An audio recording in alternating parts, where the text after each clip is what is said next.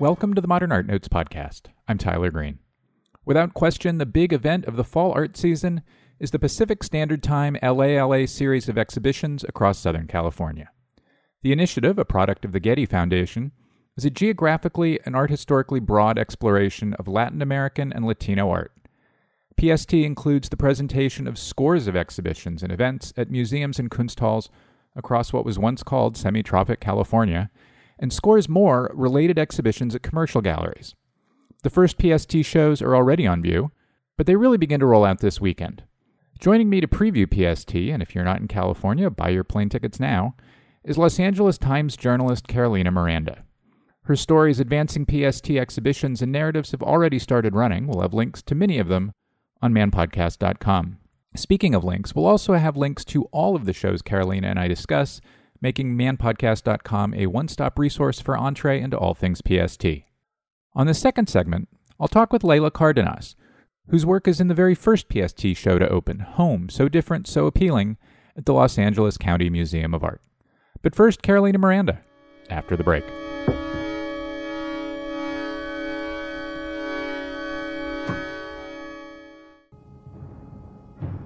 This fall, the Hammer Museum in Los Angeles presents Radical Women Latin American Art 1960 to 1985, including more than 280 works created by 120 artists and collectives from 15 different countries. The exhibition highlights the contributions of Latin American, Latina, and Chicana women to contemporary art. Radical Women is part of Pacific Standard Time LALA, an initiative of the Getty with arts institutions across Southern California exploring Latin American and Latino art in dialogue with Los Angeles. Radical Women Latin American Art 1960 to 1985 on view September 15th to December 31st at the Hammer Museum. Details at hammer.ucla.edu. The Museum of Fine Arts Houston presents Paint the Revolution Mexican Modernism 1910 to 1950 the most comprehensive exhibition of modern Mexican art displayed in the United States in more than seven decades, featuring some 175 works and including masterpieces by Frida Kahlo, Jose Clemente Orozco, Diego Rivera, and Rufino Tamayo.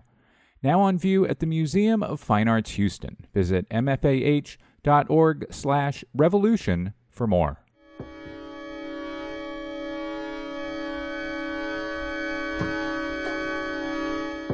And we're back. Carolina Miranda, welcome to the Modern Art Notes podcast.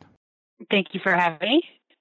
It's PST season, which for media people and museum goers and art lovers alike means both joy, fun, miles on our cars, but also, oh my God, there are a lot of shows. How do we begin to address them? And so that's what you and I are going to talk about. And let's start by talking about whether there are any particular themes across the dozens and dozens of, of shows that you think readers and visitors uh, might do well to focus on?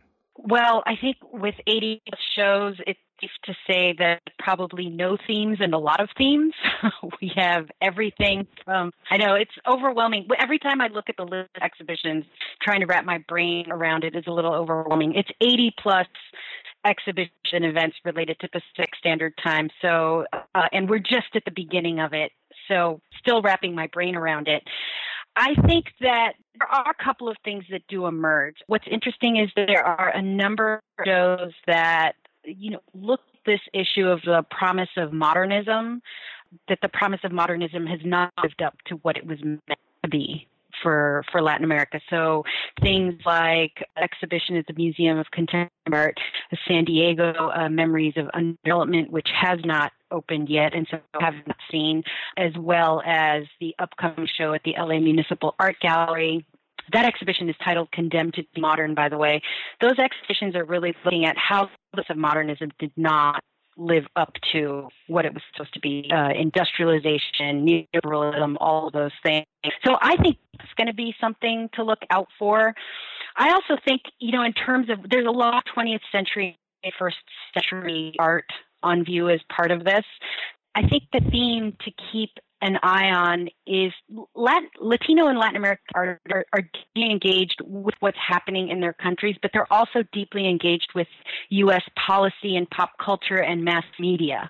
And so I think that emerging as a theme in all of these shows isn't just going to be Latin America and what is going on in Latin America. It's going to be us and by us I mean the United States, of, of countries and cultures that have to contend with our outsized presence on the continent and what that means politically and economically and culturally.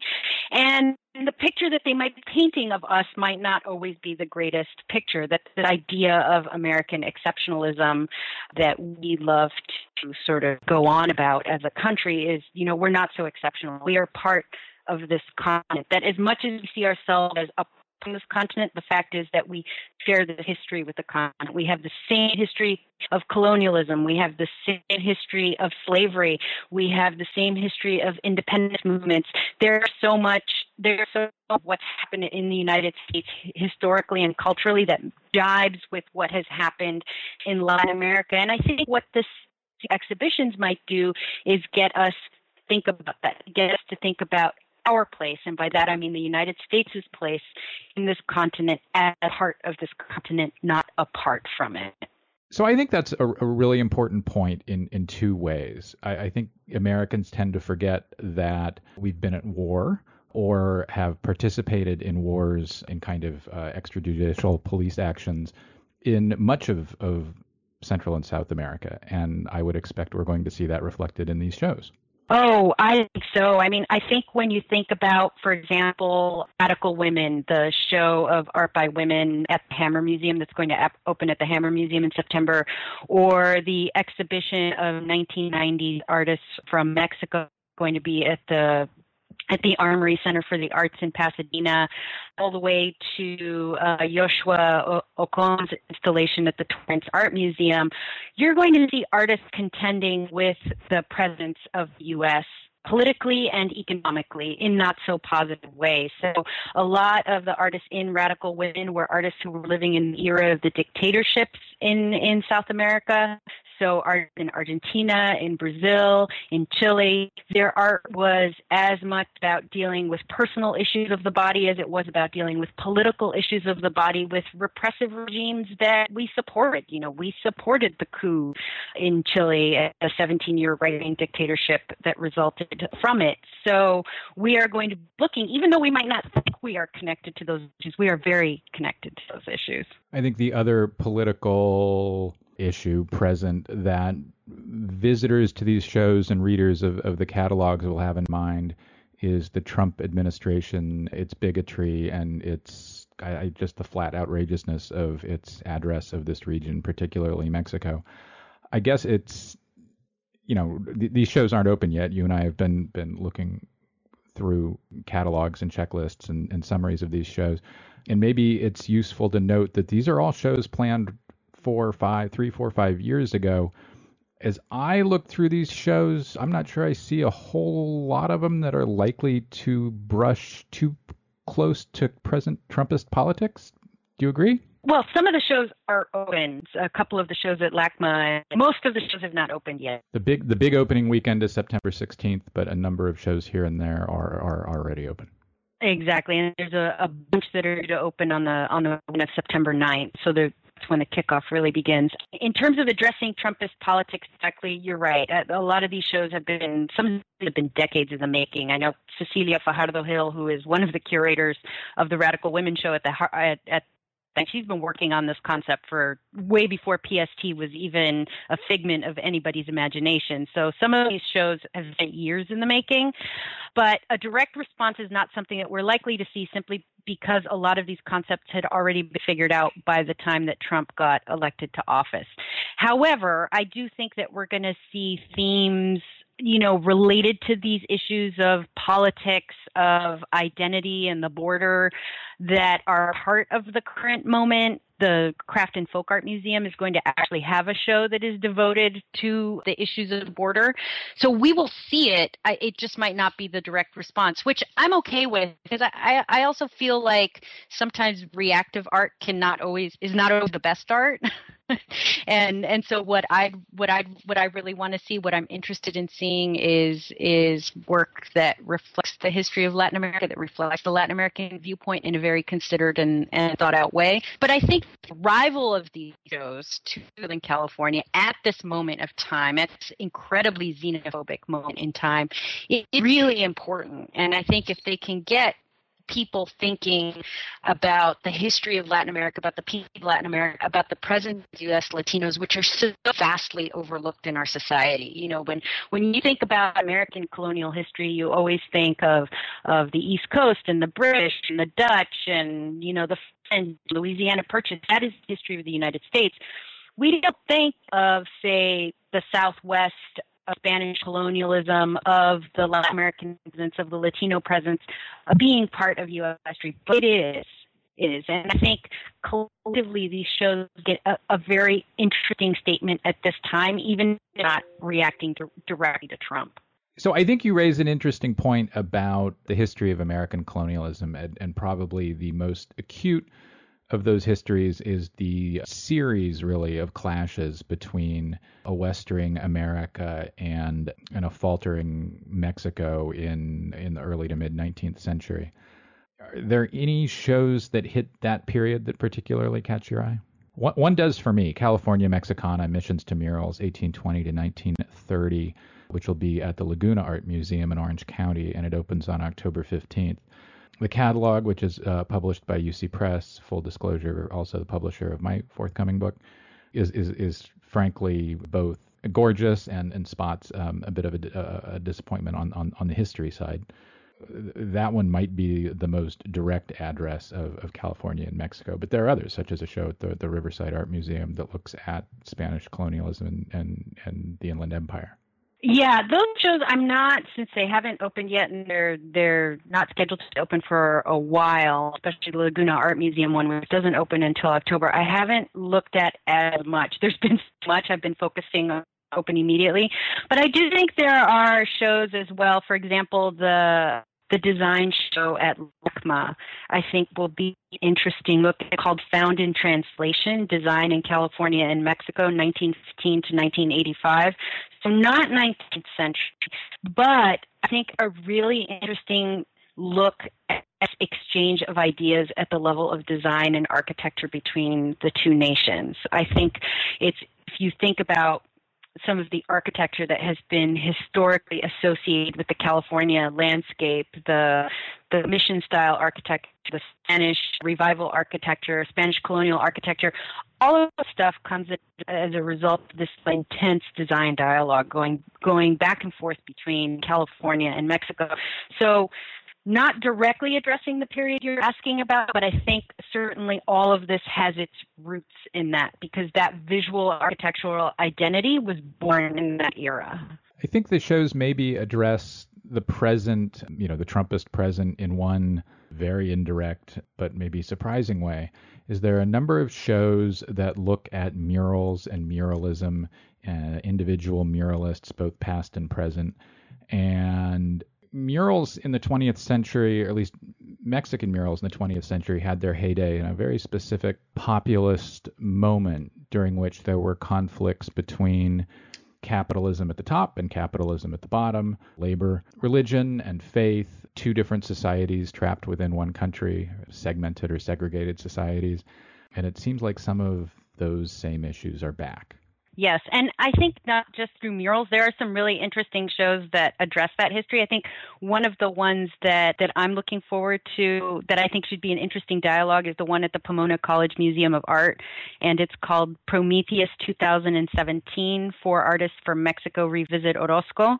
Pomona College has a very important Orozco mural, and they are presenting four art, four artists whose work in some way dialogues with that of Orozco. So not a direct response to his mural, but work that is representative of his ideals and brings his ideals to the present. I think that one is one that I'm particularly interested in. And then some Chicano muralism, which was highly influenced by Mexican muralism directly and indirectly.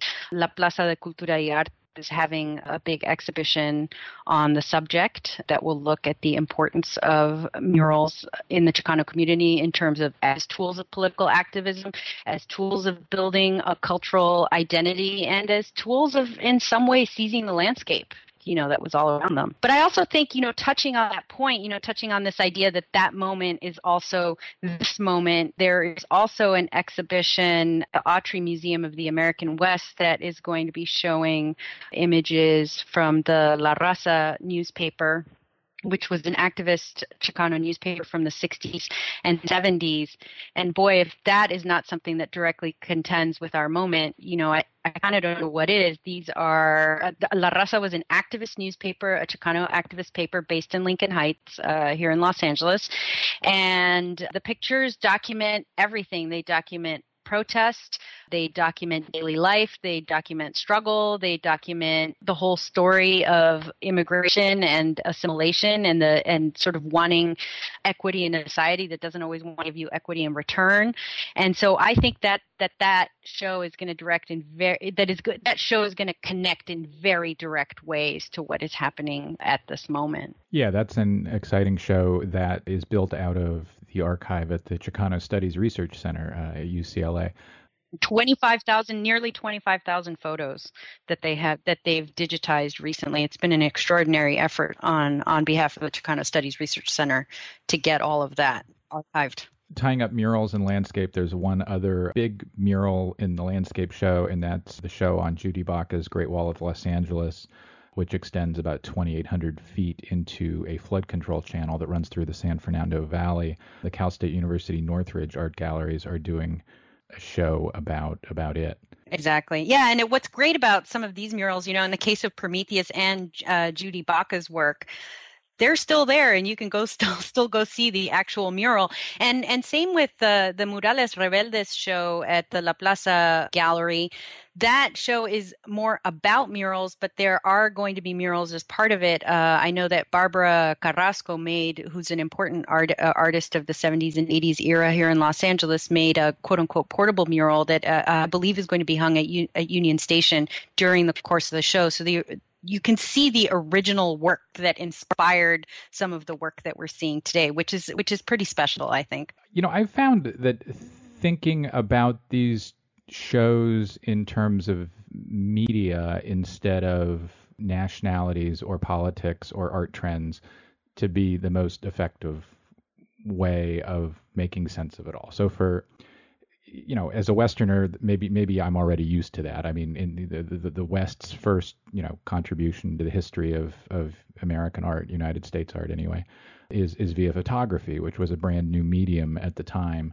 And one of the things I noticed about a lot of these shows is that artists are, across many of them, embracing what are new media or new ways of making art, say in a conceptualist, in, in specific conceptualist veins, that are contemporary to their time. And I, and I did did anything about media.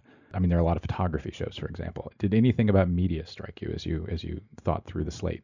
You know that's interesting that you bring that up because having just done a big story on the radical women show at the hammer you know the the the radicality of that work wasn't just in the ideas behind it. It was in the type of media that they used. Photography was a big part of it. But it's these generations of artists reacting to these oppressive conditions in ways that sort of grasp at the new tools of their era. Like they weren't going to make their big statement via painting. They were going to make it with the tools of their generation. And so that was going to be video, it was going to be photography, it was going to be ephemeral actions, street performances, highly conceptual works. Basically anything you can imagine, these artists did it. And I, I think certainly one of the examples of that in terms of media being such an important thing and one of the shows that has been years in in the making even prior to the Pacific Standard Time is the video art in Latin America show at LAX Art. Glenn Phillips and Elena Shtromberg, who are the co-curators of that, have been for a decade been working on amassing an archive of Latin American video art. And and video art was so important to the continent because it emerged in this period where it emerged as a reaction, as a statement, as we are going to use the same tools of mass media that are used to manipulate us to make a statement about what is happening in the context of, say, a dictatorship or or some other difficult political situation. And so that show, I think, will be really interesting because first of all, they've gone back to the roots of, of video art in Latin America. They're looking at it all the way back into the 1960s, and and they're they're looking at this medium that that was just this very important tool for the artists of that era because they didn't just want to break the political systems. They it's almost like they wanted to break with the artistic systems. I think what you're saying makes a lot of sense, and it brings to mind a show of Guatemalan art in Santa Barbara.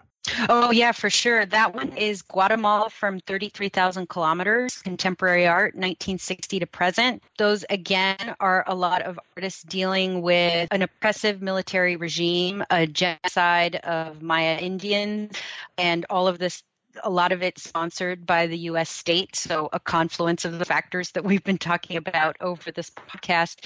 And I think what's interesting about this show, and I think this is why Pacific Standard Time in general, I think is going to be such a fascinating thing to experience, is that when was the last time you saw a show Guatemalan art from 1960 to the present. And I, I feel like this show is not only going to be important to a U.S. audience, this show is going to be important to a Latin American audience, to a Guatemalan audience, because there is going to be the space and the resources to explore ideas that perhaps haven't really received a lot of attention in the past.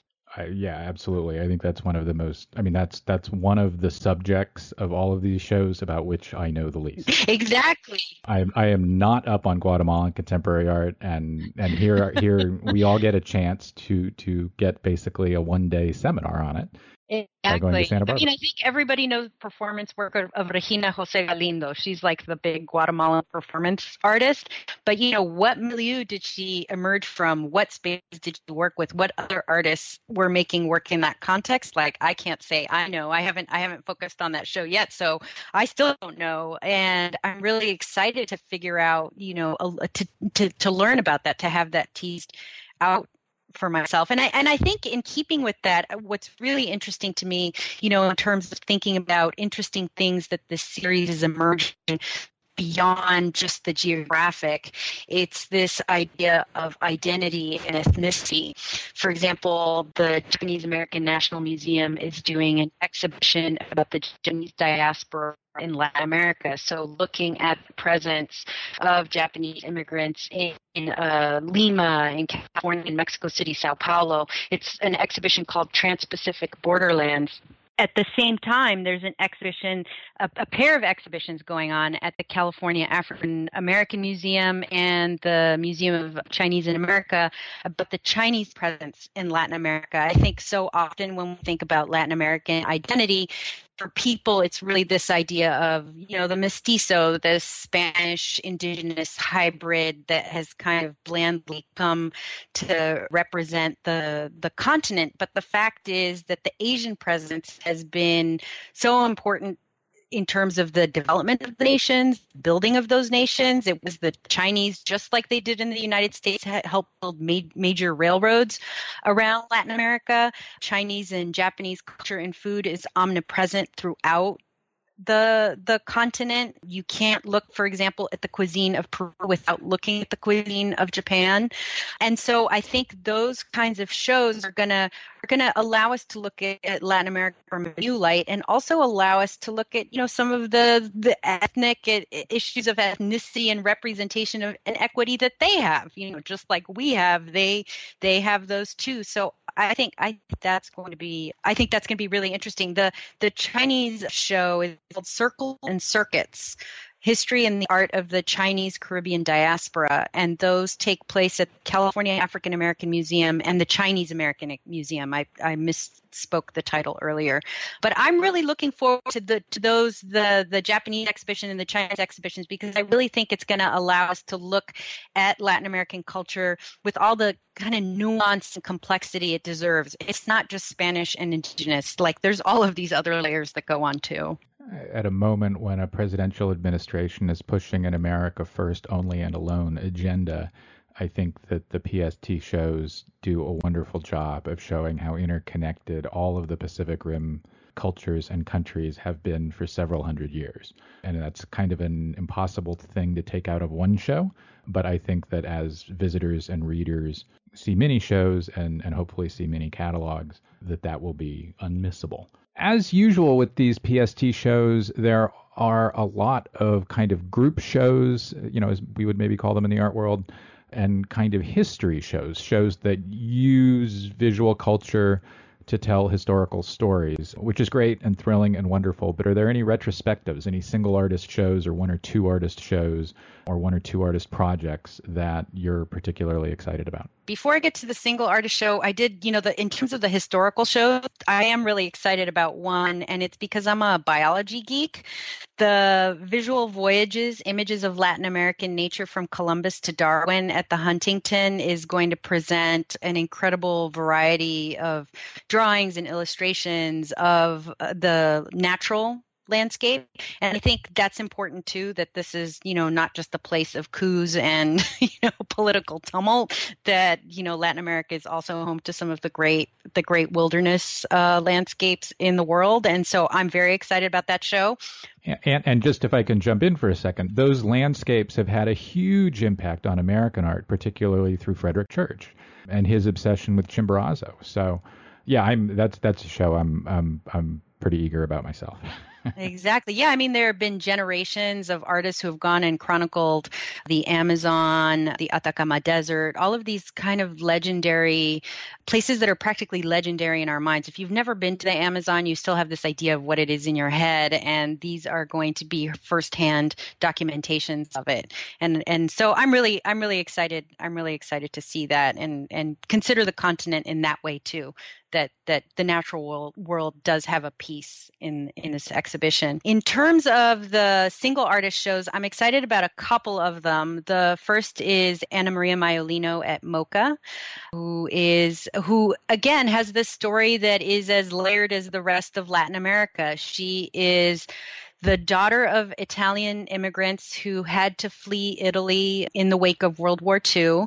ended up in Venezuela and then in Brazil through her mother's side, she has a connection to Ecuador as well, so she speaks perfect Spanish. I actually interviewed her for a story that I'm working on on now, and she's this artist who, like a lot of women of her generation, not taken very seriously at first, spent probably her, her younger years focused on her children and uh, in her 40s really came into her own as this very significant artist whose whose work frequently touches on the visceral as well as that element of dictatorship. She lived in Brazil during the, the Brazilian dictatorship. She's made these pieces that that serve as a, as a direct response to sort of the, the oppression that she felt in that era. And she's somebody who has never gotten a retrospective in the United States, but she's important within the Brazilian context and the Latin American context. So I'm very much looking forward to seeing sort of the ripple effects that, that an exhibition of that nature might have. And then I'm also interested in the Juan Downey show at at LACE. He is a Chilean artist who who was also quite pan-continental. He was in the 70s. He traveled. He went into the Amazon. He spent time with indigenous groups. He made these experimental films, and very much a Latin Americanist. You know, trying to think about this pan Latin American unity in a continent that can be so fractured, but that if it were unified, its response to the United States could be a far more significant one than than what it is. And so, I'm interested in in seeing what what his show brings as well. He's not an artist who's gotten a lot of airtime in the United States. There was a show at the Bronx Art Museum a few years ago, but I believe these will be the first significant shows of his work. I, I believe it's two shows down in Los Angeles, one at the Pitzer College Art Galleries and one at Lace in Los Angeles. So I'm curious to see what of his work we're going to be seeing here in LA because at this time of unity and disunity, I think his his work will be interesting work to consider. This might be an impossible question, and I apologize if it is, but is there anything you were hoping you would see on the PST lineup that isn't here? Not having seen very many of the shows yet, it's a little hard to say. What I have noticed, however, is that a lot of the work does lean 20th and 21st century. There's one exhibition of pre Columbian art that's going to take place at the Getty. That will also travel to the Metropolitan in New York afterward. Yep. Exactly. So I am looking uh, forward to that. And then there's a couple of the colonial art shows. I, I feel a little as if the 19th century is a little, it's a little absent on the whole. Like it's it's definitely the minority of of exhibitions. The huntington will touch on it in in its show. The laguna art museum will touch on it in its show. But this sort of like early republicanism in latin american but you know i'm talking about the sort of period of independence and building of national identity and and and all of the sort of cultural tumult that comes with that i don't know that that is being totally addressed so I noticed that I noticed that too, and let me jump in on that for a second. When Cali- when California and the American West began to take its Mexican and Spanish colonial past seriously, or began to to, to, to find it interesting, both artistically and historically, and, and in terms of literature, that was in 1876 on on the American Centennial when an artist, Carleton Watkins, began his series of pictures of the California missions, pictures which really kicked off uh, a great deal of interest in the missions and and almost concurrently, a little behind Watkins's interest was Robert Louis Stevenson's interest in the mission in, in, in Carmel. And I feel that I, I agree with you. I think that 19th that 19th century moment when when California uh, began to treat its historical its recent historical past with honor rather than with disinterest at best is a weirdly missing thing. Yeah. And then also these these moments of of these constructions of national identities. It's interesting because the the other day I happened to pick up a catalog I have from the Hispanic Society in New York of the work of Pancho Fierro. And Pancho Fierro was this 19th century Peruvian painter with this fascinating story. He was the son of a slave and a priest.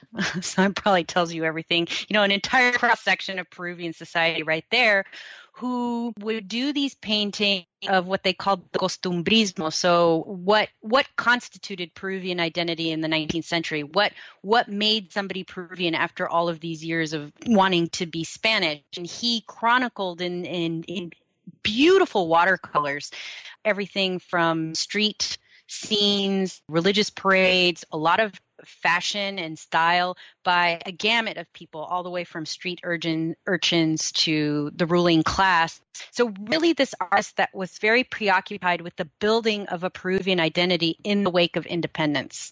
And so, I was flipping through that the other day because I've just always been fascinated by his painting and by his personal story. The fact that the son of a slave came to define the look of Peru in the 19th century is to me very interesting. And I realized, you know, we're unless I'm mistaken, like we're not going to see work by someone like Pancho Fierro in this in this series of exhibitions, and that's a bit of a bummer. But I think part of what makes me hopeful about PST, and I think what happened with the first series of Pacific Standard Time exhibitions, is that the first wave of exhibitions generally leads to a second wave of exhibitions. You have all of these curators that have done all of this research, and not everything can go in in the shows right now. And so i'm hopeful that those kinds of stories will perhaps emerge in exhibitions we might see in the future. We are a society that's a little contemporary art obsessed so i don't hold out too much hope but i'm hoping that those stories might be revisited because i think you know in this time of identity and the building of identity of what is important historically who should we be memorializing we're asking ourselves all of those questions like, wow, those questions are fascinating questions to ask within the Latin American context.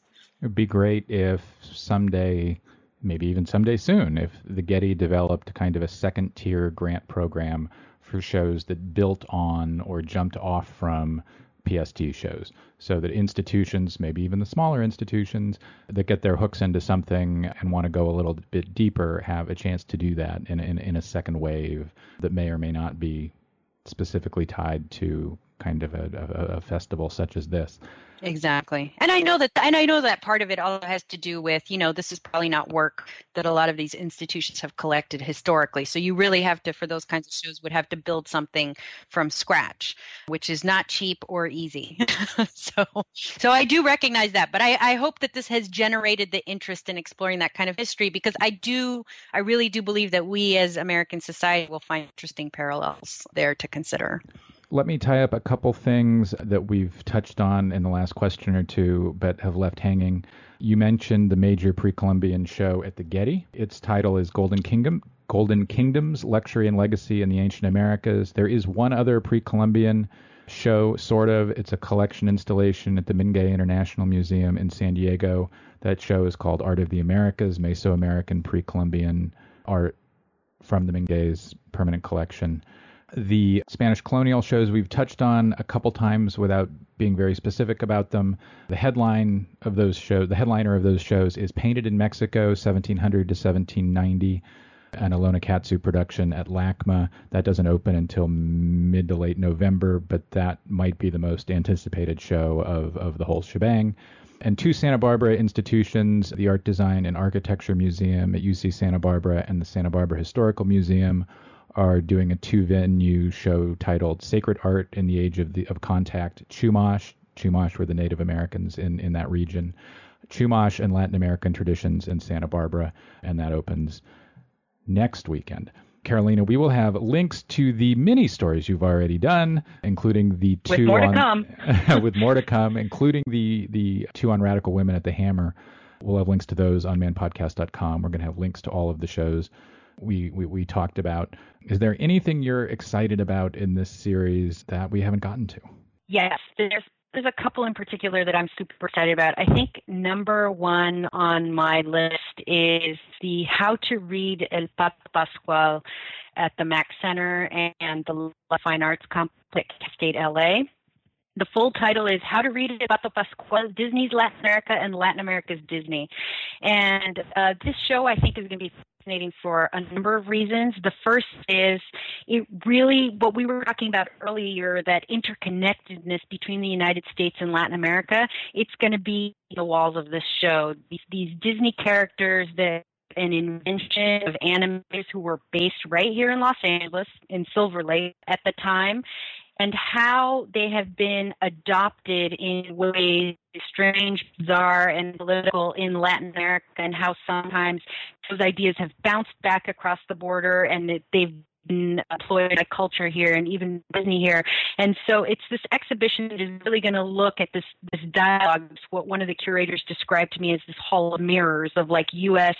culture reflecting something to Latin America and Latin America reflecting it back and back and forth, back and forth, and with an exceptional catalog to go with it because uh, if you're a student of history, if you're a student of Latin American history, if you're a student of animation, if you're a student of culture, it's going to be the the kind of book that I think that I think is going to be really interesting. Awesome! Wow, can't wait. Carolina Miranda, thanks so much for speaking with me. Thank you for having me.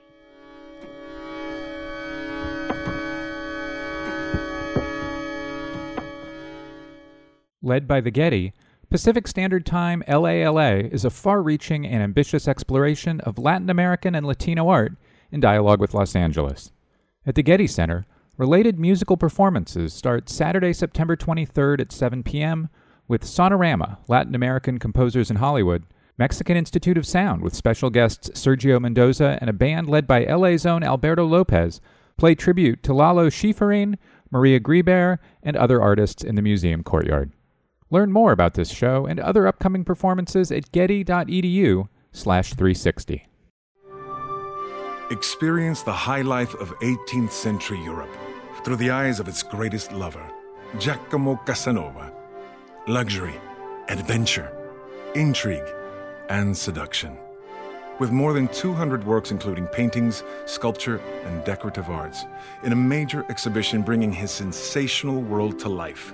Casanova, The Seduction of Europe, through December 31st at the Kimbell Art Museum. Plan your visit at kimbellart.org.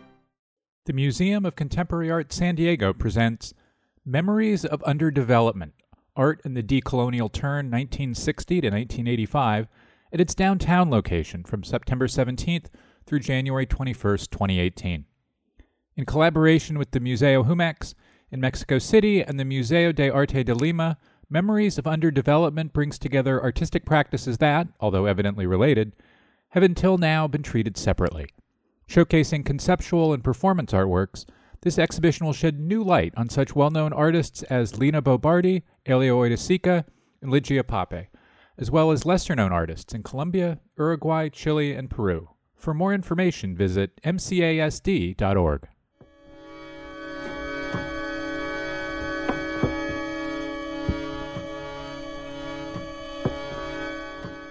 Welcome back. My next guest is Leyla Cárdenas. Her 2012 Excision is included in Home, So Different, So Appealing, a group show at the Los Angeles County Museum of Art and the first PST LA LA show to open. It was curated by Chon Noriega, Pilar Tompkins Rivas, and Mari Carmen Ramirez. It'll be on view in Los Angeles through October 15th when it will travel to the Museum of Fine Arts Houston. Cárdenas is a Colombia based artist whose work explores how history can be found in the physical spaces within built environments. She's had solo shows this year at her gallery in Bogota and at the nonprofit Dimensions Variable in Miami. She's been included in several recent group shows, such as the Orange County Museum of Art Triennial, which just closed, and The Materiality of the Invisible, which is on view now at several locations in Maastricht, the Netherlands. Leyla Cárdenas, welcome to the Modern Art Notes podcast. Thank you very much, Tyler, for the invitation. We'll talk about specific artworks in a moment, but first, are you a big fan of history? A big fan of history. Mm. Well, that's a hard question to ask, I think. You will think so by looking at my work, but I will I will go more on the side of memory than history. History always has so many problems. I think I rely more on personal memory, collective memory, and of course the eventual intersection with history but very suspicious. Sus- see, did you say it like that? Suspicious of history. Why are you suspicious of history and trusting of memory? Uh, I think uh, I prefer the narrative of fragments. No, nothing that is uh, complete and linear and uh, and told always from the winning part. No, so I guess when you are critical about history, you are always trying to fill the voids with other information and memory is just there to fill those voids. Of course you cannot also rely completely on memory but i think it's a more most uh, human approach or at least it lets it let, lets you get get lost in in stories some particular stories and not in a big history like a, a central discourse of power usually. So i think memory is more this act of recollection. And uh, as you can tell, I'm very much into recollecting stuff from the world and making it part of a larger question. Layers of histories and, and memories recur throughout your work, especially in the in the last few years. Maybe a good place to start work wise is with the piece now at the Los Angeles County Museum of Art in the exhibition Home so different, so appealing. That piece, which is titled Excision and is from 2012, addresses layers of memory and presence as expressed in a slice of a building. We'll have images of it on manpodcast.com. Where did the approach for how to make that piece come from? How did you decide that revealing layers in a three dimensional way, which is a little different than work you made, say, in the last year or so, why was layers in a three dimensional way an interesting way into an idea? There were a couple of things that happened around that that moment. One, I, I have been working with uh, paint from from ruins, not like paint that I will collect from walls. Usually, a lot of accumulation in those walls. And I took one of these samples to a laboratory of restorers. So they look at it on the microscope I was hoping to get more like some information about age, but they gave me something else that was more rich, not an exact date or time in in history, but they gave me a, um, a photograph amplified of all the layers of paint, different colors, the uh, how thick the paint was, etc. And this was incredible because it was like a piece of three millimeters, and the sample that they returned to me was traveling back in time, like more than 25 layers of paint were in that little fragment. So this compression of time and space was very interesting for me and answered a lot of questions. No, sorry, asked a lot, a lot of questions. And then at the same time, I learned about dendrochronology. You know, so this study that you make uh, in the trunk of a tree to know its age. That you take this, like a, also an, an excision, you take a cylinder sample, like a cylinder shape sample of the trunk, and it will tell you information about how old is it, how many what, how much water it got, uh, things like that. So it's a very interesting. I, I guess I was looking around for clocks, you know, things like materialized time. So nature has its way, its way, and architecture as well has its way.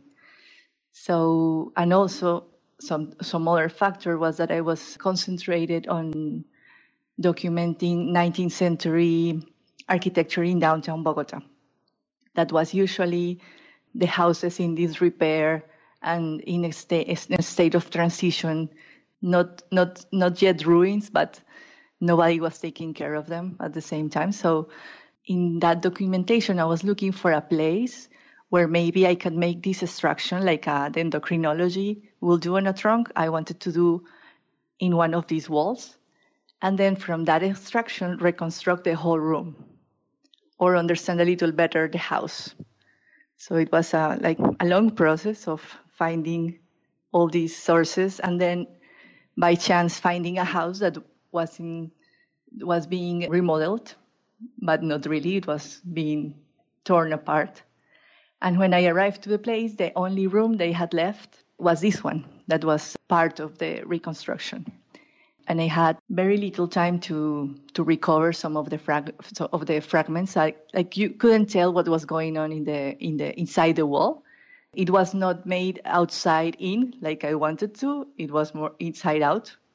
And I just took as many as I could pieces of the wall that was falling apart and then photographs uh, of the ceiling that was this very ornamented plaster ceiling, very typical of that era or of that moment. And I took it to, with me to the to the studio. But then the surprise came when starting I started to peel some of the layers of paint, and the wallpaper was was uh, starting to appear, and more than one layer. And then I called a restorer, and she helped me restore more than nine layers of paper. So it was like a, a treasure, no, like completely unexpected, and that gave me the the material for the piece at, at LACMA. One of the one of the fragments, no, like the wall was it's a it's a piece that is so complex, and I can talk about it for a long time. But so yeah, the wall has some elements to it, the ceiling as well, the exterior as well, the way of placing them. Of course, I it, it was this kind of fragmentation and exploitation. Can you say it like that? No, implosion more, implosion of the of the layers on the space in a three-dimensional way. And on the one hand, I wanted to show how well preserved the, the layers were because the information from one layer to another transferred through time, no? So you can really recognize what was behind I, I was able to reconstruct the whole wall thanks to the to the pattern on the on the paper that was transferred from one to another. So yeah, it was a, a puzzle of a of a wall, and of course, if you start going deeper, then some of the layers had information of where what were ported from. There was one from France, one from England. The first layer was very interesting because it was very beautifully painted very like a tropical with uh, trees and uh, parrots. And it was made in England and it had the inscription sanitary wallpaper. And that sanitary wallpaper was glued directly to the adobe structure of the wall. So adobe, of course, was the most primary way of construction, if you wish, and local. And then you have this wallpaper with all these ornaments and information coming from somewhere else. On top of it was another one, even more ornamented. And then slowly the designs start become uh, start being more simple and minimal, and then just color, and then paint over it. So it was a reconstruction of the story of that house, and I find I found out as well the some of the owners of the previous owners and and it got more and more complex and it made sense with other pieces I've done before. So it was a very rich piece to to the process and I think it's still going on. It's not finished yet. you mentioned materials that were in the house and that are in the artwork from many different countries, not just Colombia, not just South America, but but Europe, England. Was that something you expected to find in his excavating or finding and showing those overlapping, distant trade route histories, if you will, within the piece? Is that important to your conception of why why you made it and why you make pieces related to it? Yes, absolutely. It was it was actually more than I expected. So definitely had to it went, it took me to uh, to an, another place that where I started. And then, of course, something that we were discussing for the exhibition was that from it's incredible that from one room and from basically the information behind the wall, you can reconstruct or imagine the life and the and the different things that happened around that house. Is a is a is located in a very important near like in downtown Bogota, but it's located near the um, presidential palace. So that house was there for in the middle of many things that were going on in the country. So from that room, you can reconstruct the house, then you can reconstruct the neighborhood, the city, and the country in a specific uh, moment in time.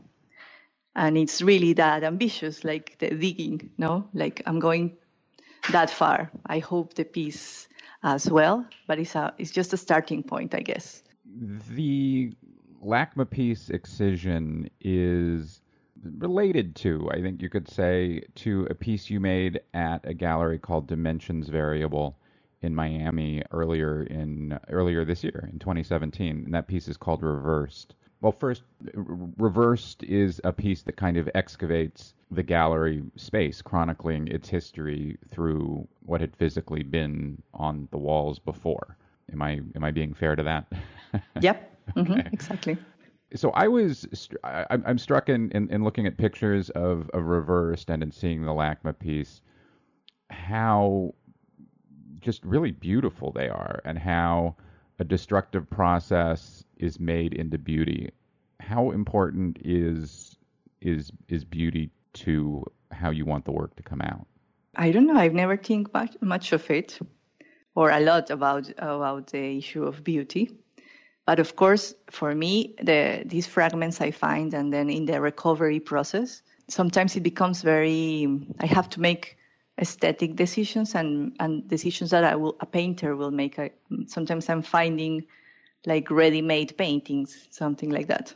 But I can tell you that they are made very carefully, like almost I pay attention to every detail of the of the undoing because I'm of course I think I'm a destructor. no, I, I work by undoing instead instead of doing. And so I try to be really clinical in the way I take away th- these layers apart. Or sometimes it's the only fragment you have from a space. So you have to treat it like you know, with all the care and attention to what is what it can show you. And that piece in Miami was was very nice because they were renovating the space and they saved. It was a very important place to show, especially Latin American art from the 60s and so on. And the Miami Dade, Dade College, of course, has a an interesting history in the city as well. So as uh, from these walls, I started researching around issues of the city, not only artists that show there, but the location of the of the college in downtown Miami and many other things that they are so subtle that you cannot tell from the installation, but were really important to make the decisions of what goes and what it's uh, edited. No. So there's this thread that runs through your work of the past and its relationship to the present, and what we can learn about the past by, you know, kind of literally seeing it.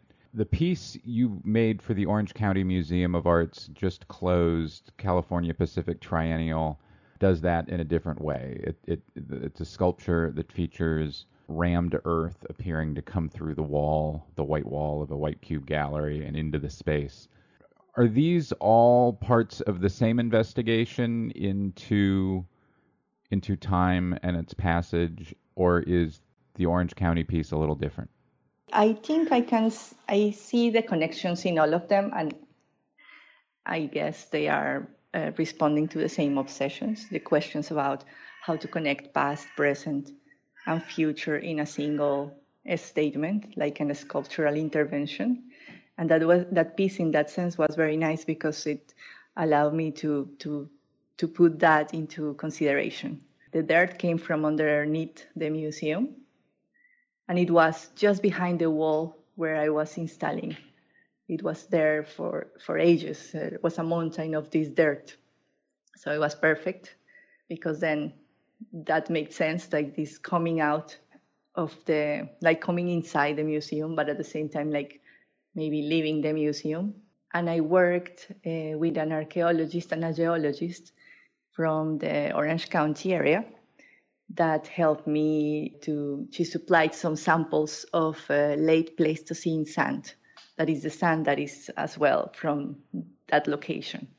And that's as well uh, one little layer, super subtle, but it was really important that it was there. Like it has microfossils inside the sand.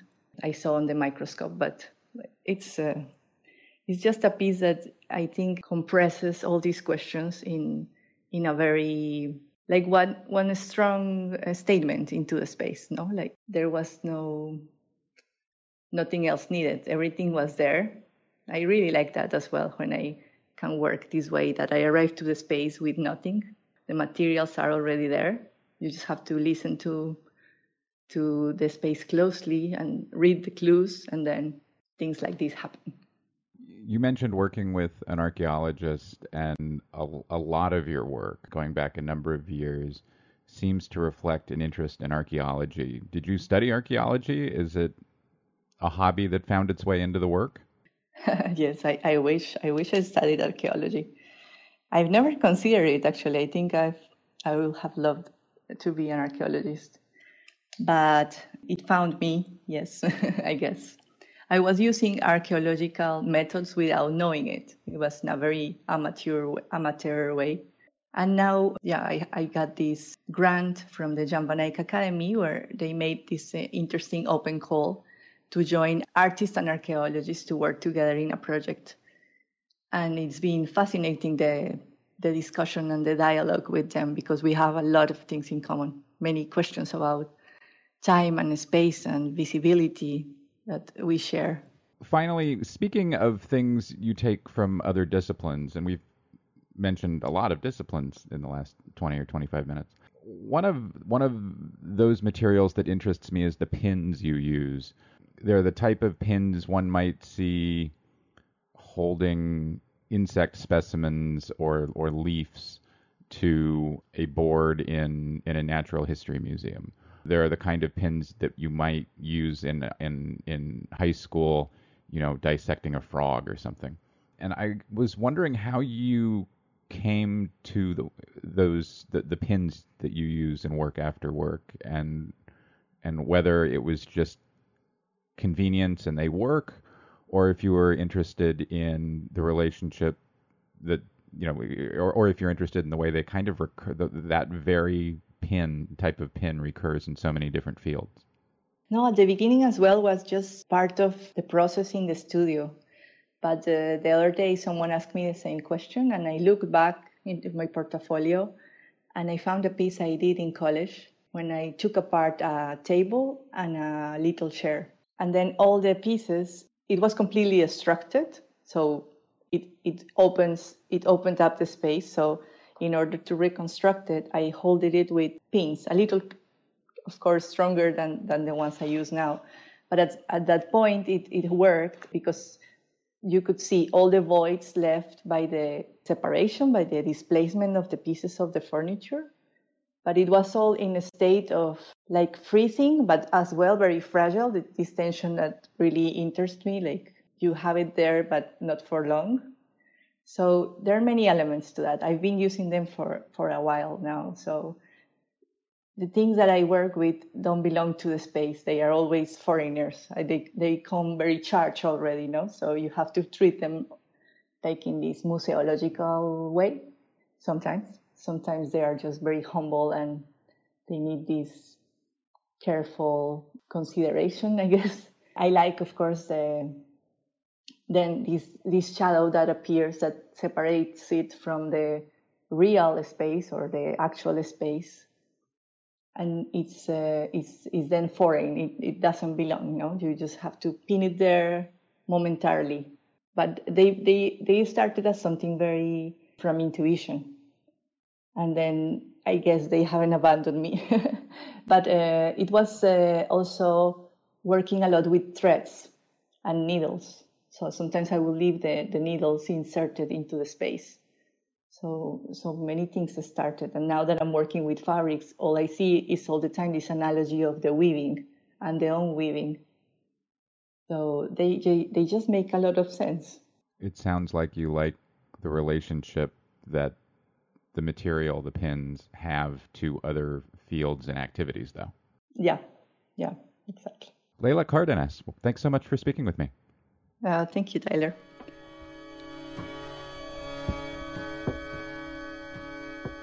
That's all for this week's show. The Modern Art Notes podcast is edited by Wilson Butterworth.